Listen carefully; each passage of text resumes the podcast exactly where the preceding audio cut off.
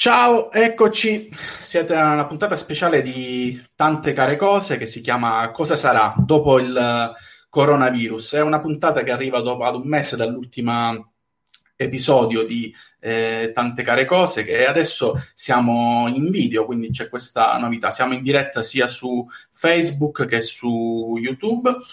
Eh, il podcast, come sapete, potete trovarlo un po' dappertutto, su Spreaker, Spotify, eccetera. Oggi abbiamo con noi Lorenzo Misuraca, un giornalista del salvagente, nonché, diciamo, caro amico da, eh, stavo contando, gli anni sono quasi vent'anni, mi sembra un po', diciamo...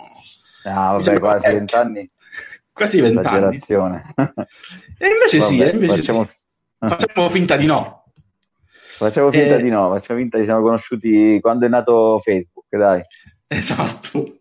allora, Diciamo, il titolo della, della puntata è, la, cioè il sottotitolo della puntata è Lavoro, socialità, consumi, cultura e solidarietà. Cosa accadrà quando finirà questa emergenza sanitaria?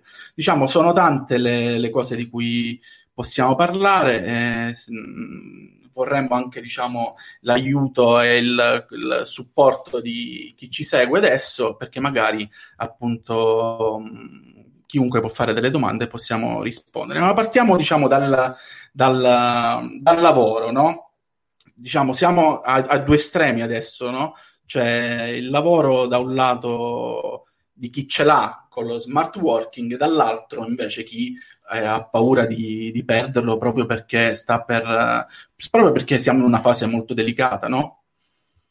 Eh, sì, ed entrambi, entrambi i casi portano dei, dei problemi non irrilevanti eh, il telelavoro che sicuramente è una condizione in questo momento privilegiata rispetto a quella di chi rischia di perdere il lavoro o eh, è costretto ad andare al lavoro in condizioni non sicure, eh, comunque comporta dei, dei, delle questioni eh, rilevanti come appunto il saper conciliare per esempio la vita familiare, domestica con il lavoro, eh, quindi tenere le, le redini di tutto insieme, soprattutto per chi ha figli piccoli, per esempio è un po' più complicato, però insomma eh, comunque sia è, sono problemi molto eh, più piccoli rispetto a chi invece in questo momento fa parte di quei settori che sono eh, che rischiano di finire in ginocchio, già sono in grossa difficoltà, quindi eh, le partite IVA sicuramente, ma eh, eh, i, i, liberi professionisti in generale, chi lavora magari nella ristorazione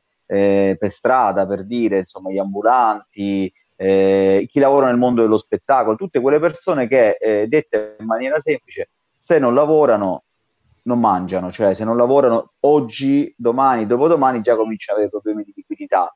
E queste persone qui hanno, sono diciamo le, quelle che hanno più problemi sulle, eh, in prospettiva eh, e poi c'è invece anche una questione che riguarda invece più i rischi per la salute eh, che riguarda invece quelli che devono andare a lavorare perché rientrano nella categoria di lavori essenziali e purtroppo non tutti possono farlo in maniera protetta e sicura. Abbiamo raccontato sul Salvagente qualche giorno fa la storia di Emanuele Renzi, questo ragazzo di 34 anni eh, che lavorava in un call center, eh, un enorme call center eh, di Roma che eh, lavora con per commissione, insomma, con team, poste, Sky, Eni, Comune di Roma, eccetera, eccetera, che ha contratto il coronavirus è morto. E quindi anche abbiamo raccontato le, le condizioni in cui si lavora nei call center, con le persone che sono spalla a spalla, ma stessa cosa possiamo dire di Amazon, in cui eh, il centro di, di smistamento di Passo Corese, appunto nel Lazio, ha avuto il primo eh, caso positivo e c'è una grossa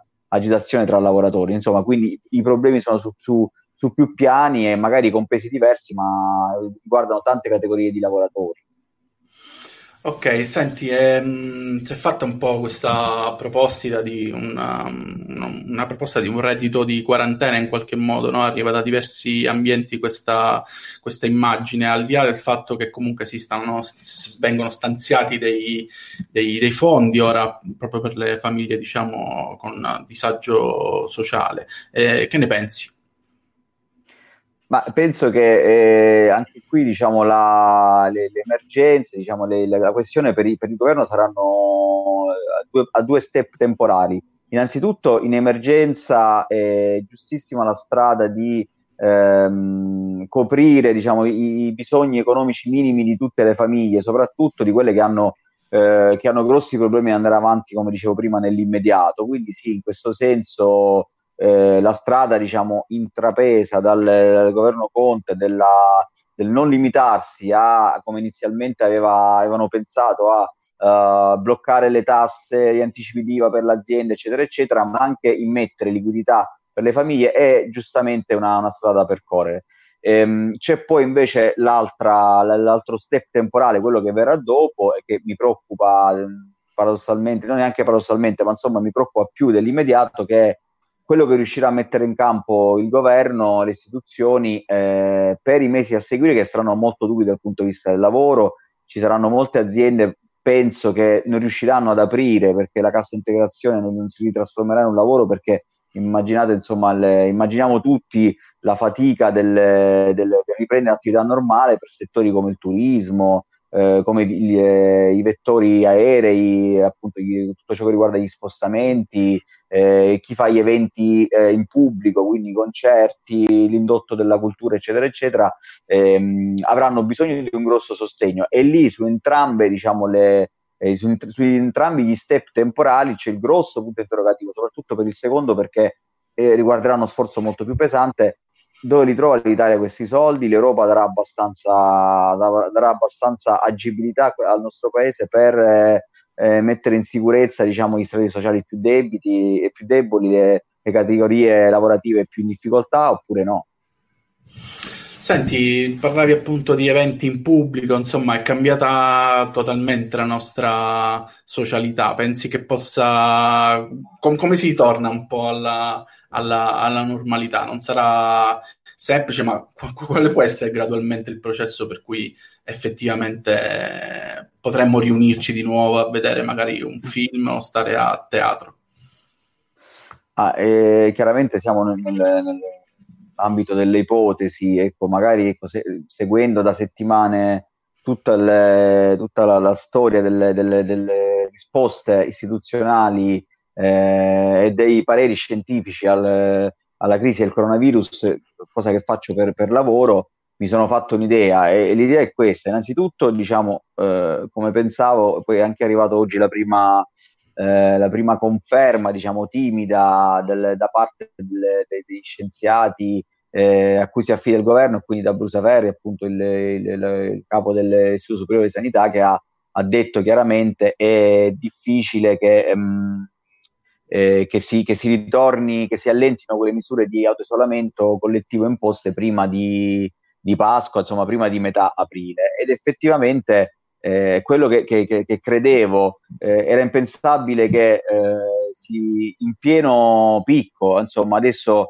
eh, quello che dicono gli scienziati è che stiamo entrando, forse siamo già entrati nella parte del plateau, cioè insomma quindi eh, sulla cima di questa curva che ancora sta in orizzontale e, e, e che eh, precede la, la discesa, perché chiaramente parliamo della curva dei, dei contagi, del contagio. E, ehm, in questa fase sarebbe, sarebbe, impensabile pensare che il 2 aprile, il 3 aprile si torna tutto come era prima. Che succederà poi dopo il 15 di aprile? Allora, intanto c'è una ricerca, uh, cito a memoria, purtroppo non ricordo bene tutti i soggetti che l'hanno condotta, però mi pare un istituto di ricerca Enaudi, se non sbaglio, di proprio di, di, di poche ore fa, che prevede regione per il picco, ma diciamo la, la, le, l'ipotesi di contagio zero e i picchi massimi di contagio zero per ogni regione. E praticamente che dice? Che nel, nella seconda parte di aprile il grosso delle regioni dovrebbero aver raggiunto quasi la fase eh, quasi zero di questa curva e comunque la, eh, attorno a metà maggio tutto il paese si potrà eh, dire fuori pericolo, diciamo almeno in, eh, dal punto di vista teorico. Che succede? Che c'è la questione economica che si incrocia con questa, con questa di tipo sanitario, e cioè che il paese non si può permettere eh, di rimanere in questo stato di um, zona rossa totale eh, per un altro mese, un altro mese, un altro mese e mezzo, non soltanto per una questione economica, che forse è anche quella che più eh, mettono sotto, sotto, le loro uh, attenzioni i gover- chi sta al governo, cioè effettivamente più sta fermo il, eh, una larga fascia di produzione economica del paese, più sarà difficile rimetterlo in moto dopo.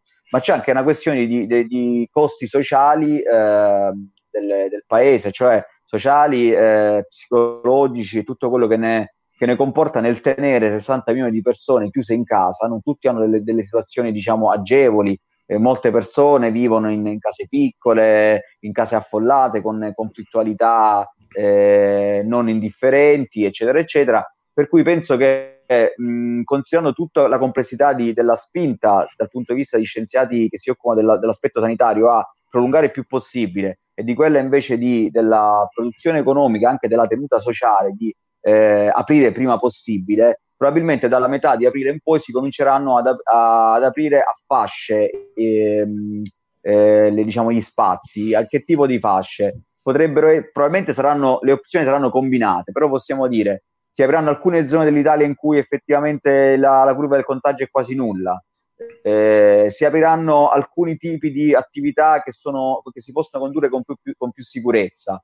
Um, alcune fasce di età eh, potranno circolare mentre ai più anziani, alle persone eh, immunocompromesse, eh, malate, si dirà di, comunque di continuare a, con, la, con, l'autoisolamento a casa. Eh, potrebbero aprire alcuni tipi di, di esercizi commerciali, però con delle misure di contingentazione degli spazi, per cui immagino um, il ristorante può aprire, ma a patto che i tavoli siano a distanza di tre metri l'uno dall'altro, che le persone che entrino abbiano prenotate tutte, che nessuno possa stare in piedi, eccetera, eccetera. Cioè immaginiamo che gradualmente si riapre il, pa- il paese eh, per zone, per fasce di età e per tipi di, di, eh, di produzioni ehm, perché eh, purtroppo diciamo, non, si, non, ci possiamo permettere di stare completamente fermi per due mesi. Eh, aggiungo solo questa cosa, spero di non essermi troppo dilungato, si fa il paragone con la Cina. La Cina dice eh, eh nello stato di Hubei, ehm, nella regione di Hubei sono stati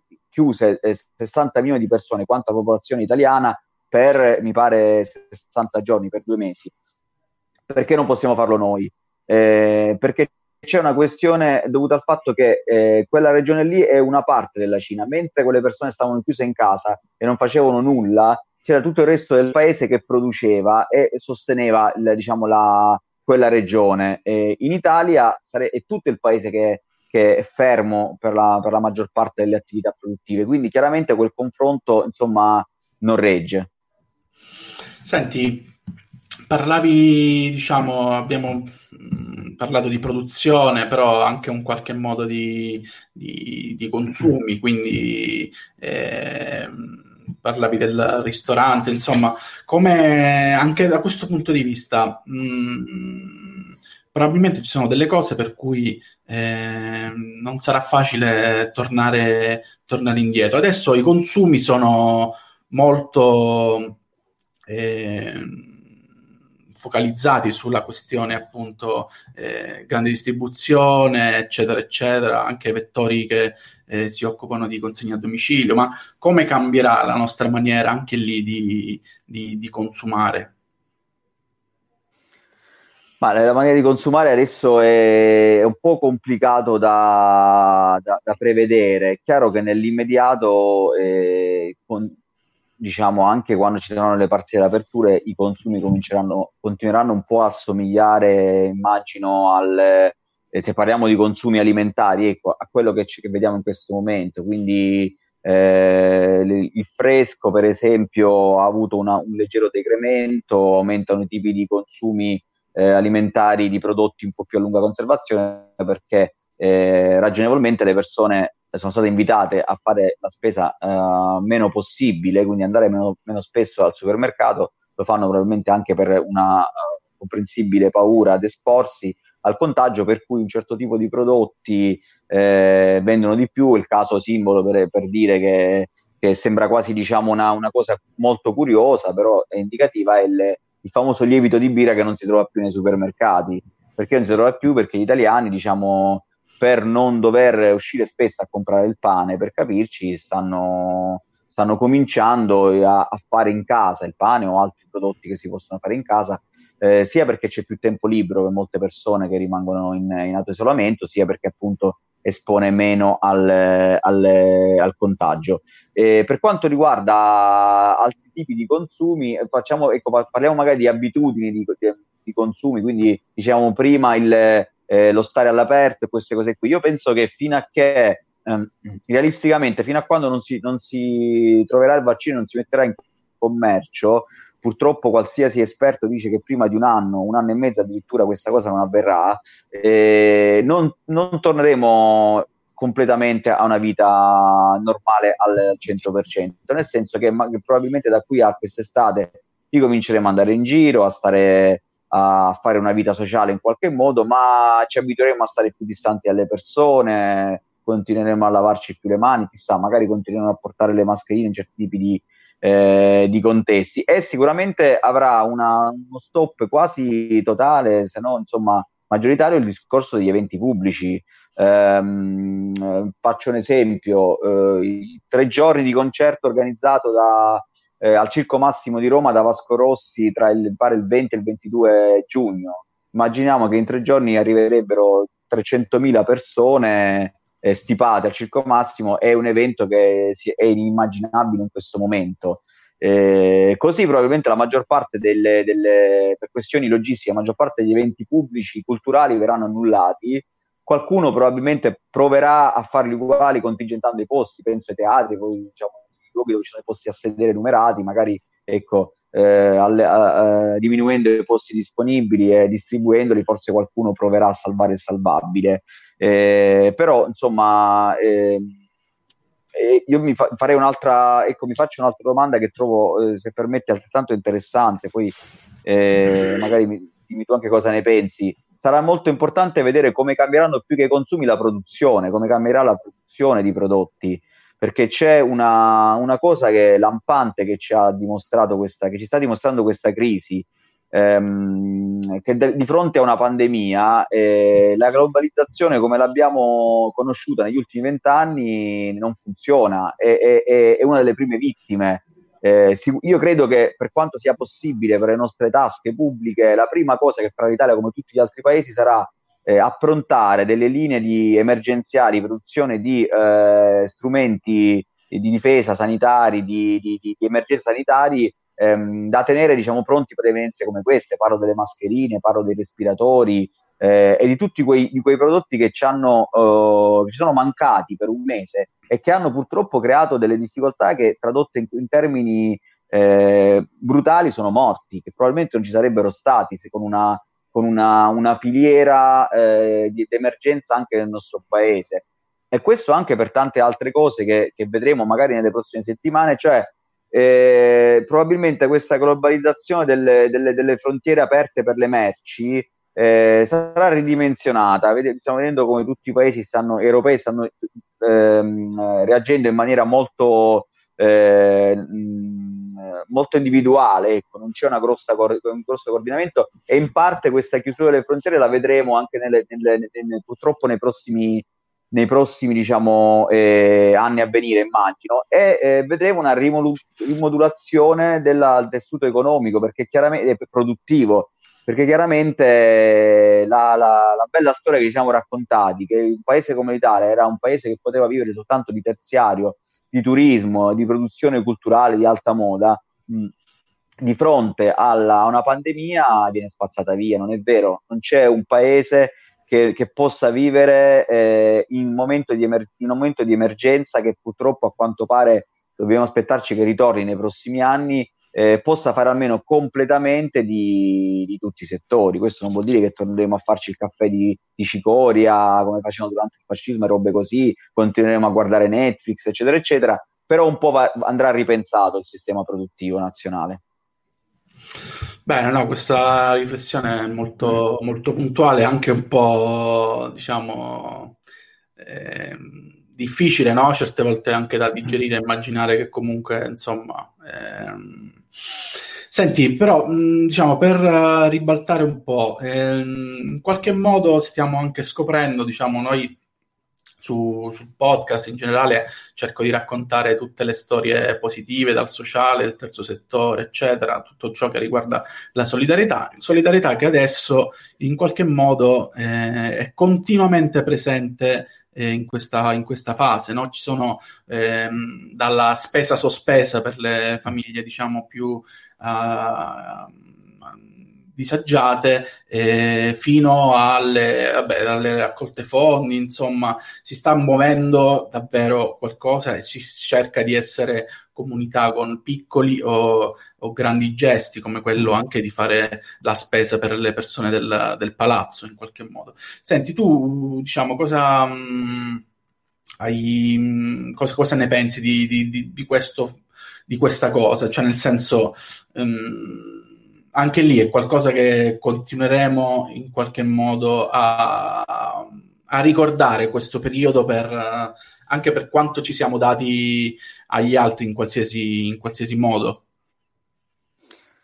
Ma io penso da una parte che intanto che queste iniziative solidarietà dimostrano come ancora una volta l'Italia ha una, ha una una marcia in più dal punto di vista della capacità di attivare solidarietà e questo è dovuto alla, alla grande tradizione di cooperazione, cooperativismo del, del, nostro paese, di associazionismo, che in questi momenti eh, viene molto utile. Dall'altra parte mostra però come, eh, come siamo molto deficitari da altri punti di vista, che è appunto l'organizzazione istituzionale, eh, per cui i, eh, i, tagli fatti in questo settore, nel settore dell'assistenza, con, nonché in quello sanitario, poi spingono il, le istituzioni a chiedere formalmente aiuto all'associazionismo perché da soli non ce la fanno. E quindi queste, entrambe le cose dovrebbero farci riflettere, sia in positivo che in negativo. Insomma, abbiamo tante risorse. Um, tu mi chiedi come ci cambierà questa cosa, nel senso ci cambierà anche a livello di, eh, di struttura diciamo sociale, di impegno, di impegno. Eh, questo è molto difficile da dire. Io penso che nessuna eh, esperienza forte come può essere quella di aiutare una persona che non si conosce, portargli la spesa, vederne la gratitudine, e sentire di aver fatto qualcosa, eh, di, un gesto di pura generosità, senza nessun ritorno se non la gratificazione, ehm, sia qualcosa che si sedimenta dentro l'individuo e che comunque non scompare finito il momento di emergenza, cioè in qualche modo eh, quella parte lì viene a far parte della tua personalità, così come, come le cose brutte, che, come le frustrazioni che ci capitano. Ecco, non è che veniamo modificati soltanto dalle, eh, dalle delusioni, anche dalle, dalle belle esperienze. Ehm, purtroppo c'è da dire che eh, eh, se superata l'emergenza più immediata, se non verrà sostenuto abbastanza le istituzioni a rialzarsi eh, e quindi dal ruolo dell'Unione Europea alla contrattazione del governo, questa fase verrà preceduta o forse anche eh, sormontata da quella di, di rabbia sociale e di odio, diciamo, di, di, eh, di, quello che abbiamo visto purtroppo negli ultimi anni a causa di un, di un paese in difficoltà. Se vogliamo fare un parallelo con tutte le differenze, eh, del caso, chiaramente, siccome si parla tanto, ah, siamo in una guerra, chiaramente non siamo in una guerra, ma siamo in, uno, in una emergenza che non avevamo mai vissuto. Mm. Nel dopoguerra italiano, nel primo dopoguerra italiano, quando noi ci andiamo a rivedere insomma, le immagini del, non nell'immediato, ma insomma di dieci anni dopo, c'era una grossa spinta alla vitalità, cioè le persone volevano ricostruire un'Italia insomma in qualche modo era semplice ma che aveva eh, che, che, aveva tutte le, le, potenzialità e la volontà di fare, quel, di fare quel balzo che poi effettivamente l'Italia ha fatto, è diventata una delle potenze mondiali in quel, in quel periodo. Quindi è vero che ci sono queste potenzialità, quando si esce da un, da un periodo di, di, grossa sofferenza, di grosse restrizioni, come può essere anche questo, eh, ci sono del, delle, delle, grandi eh, energie che possono essere liberate. Qual è il problema? Cioè, qual è la, la cosa importante? In, quel, in, quella fase in cui il paese era, era in macerie, era in ginocchio, venne aiutato ci fu il famoso piano Marshall, insomma ci furono delle, eh, delle, delle, delle risorse eh, strutturali e, e, ed economiche che arrivarono. Eh, questa cosa io penso che sia, anche se sembra completamente distante no, da quello che dicevamo prima, dall'impegno dell'individuo, dall'associazione, dal gruppo di ragazzi che vanno ad aiutare le, le persone in difficoltà in questo momento, in realtà è, è interconnessa, sono due cose che, che vanno insieme eh, e, e, una può, può, diventare volano dell'altra e, e io non, diciamo, non, non, escludo che in realtà poi da questa crisi se ne possa uscire bene, se c'è questo, um, diciamo, questa passerella messa sul precipizio che ci troveremo di fronte tra qualche mese, ecco, non, non escludo che superato il precipizio ci si cominci a correre perché appunto le energie da liberare sono tante e quindi si, la, la, la solidarietà venga moltiplicata nel paese. Va bene Lorenzo, grazie davvero. Ehm, ci... Grazie a te. Ci vediamo, ci e... sentiamo presto. Assolutamente, io ti ringrazio insomma, per, per, per, lo spazio e chiaramente approfitto per, eh, eh, per sperare che insomma, le notizie che arrivano, le notizie pesanti che arrivano dalla, da, dalla Lombardia, da quelle parti lì, giorno dopo giorno, eh, diventino soprattutto in maggioranza belle notizie, insomma, che, e che si possa ritornare anche a scherzare, a essere allegri senza avere comunque quelle, eh, quel retro pensiero, quel retro sentimento che da qualche altra parte le cose sono molto, molto pesanti. A presto. Grazie a tutti. Ciao. Ciao. Ciao. Ciao.